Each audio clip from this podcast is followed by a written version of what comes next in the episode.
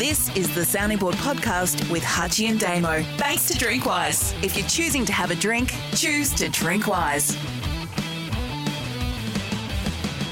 Scorecard time on the sounding board, as always, for Drinkwise. If you're choosing to have a drink, choose to drink wise. And back by, again, popular demand, Jane Nield here to read the topics for this week's scorecard. Hello, Damo and Hutchy. Statement one Taylor Walker has pledged to spend time in Indigenous communities while apologising for his racial slur, saying, I hope I'm not remembered for one remark. We need to allow figures like Walker to repent and let them learn from their mistakes, not cancel them. Nine. Eight. Eight.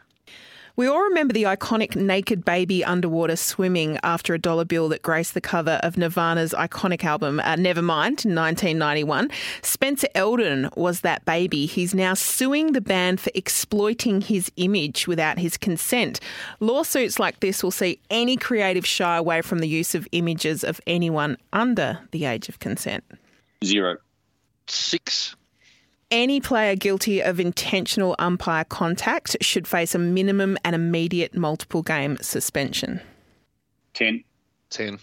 There are predictions of a mental health crisis resulting from the impact of COVID 19 lockdowns. State and federal governments should immediately focus on how to inject more funds into the mental health sector so that Australians who want to access support services won't be faced with huge wait times. 10. 10. Under the Australian Media and Communications Authority legislation, registered political parties are exempt from the privacy requirements under the Spam Act.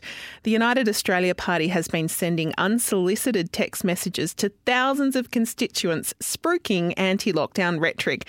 The Spam Act must be changed to stop these kinds of political messages from bombarding the public. Eight. Pass.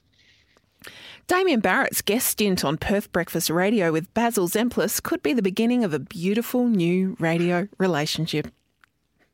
One. Pass. Ross Lyon will be the new coach of Carlton. Seven. Eight. Mm. Swedish pop sensation ABBA have announced they will be playing a show and releasing five new songs. It will be one of the biggest musical comebacks of the decade. Seven. Nine. So backing over those, thank you, Jane. ABBA's a pretty big deal as a comeback. I reckon Ross has got a 70% chance of being the coach, so I'm a 7 out of 10. Damien Barrett's a 1 only because uh, Basil will sack him the minute he leaves Perth. He'll lose all of his currency and relevance. Uh, the ACMA's a pass for me. It's an area I don't want to get into. The mental health's a big focus, 10. Intentional contact, I'm strong on, is a 10. Uh, I do think that will deter others. The naked baby is going to be a deterrent. It'll be a, it'll be the naked baby clause act, and then I think you know we do we do want to give people a chance to repent and learn, um, but that's not unconditional. And so it's an eight out of ten rather than a ten from me from Taylor. He's yep. got a job to do to convince people of his remorse. And unusually, we're reasonably similar in our uh, assessments this week. Uh, the Nevada one I gave gave a zero though because um, I mean anything under the age of consent is is is something that uh, no one's going to be taking any pursuit on the, the, in this day and age. That's why I gave that uh, that ranking of zero on that particular issue. But otherwise, we're reasonably similar, Hutchy, and I uh, endorse and most of your sentiments today. We're agreeing too much. This worries me. This has been the sounding board, the agreeable scorecard for Drinkwise. If you're choosing to have to score a question, choose to Drinkwise.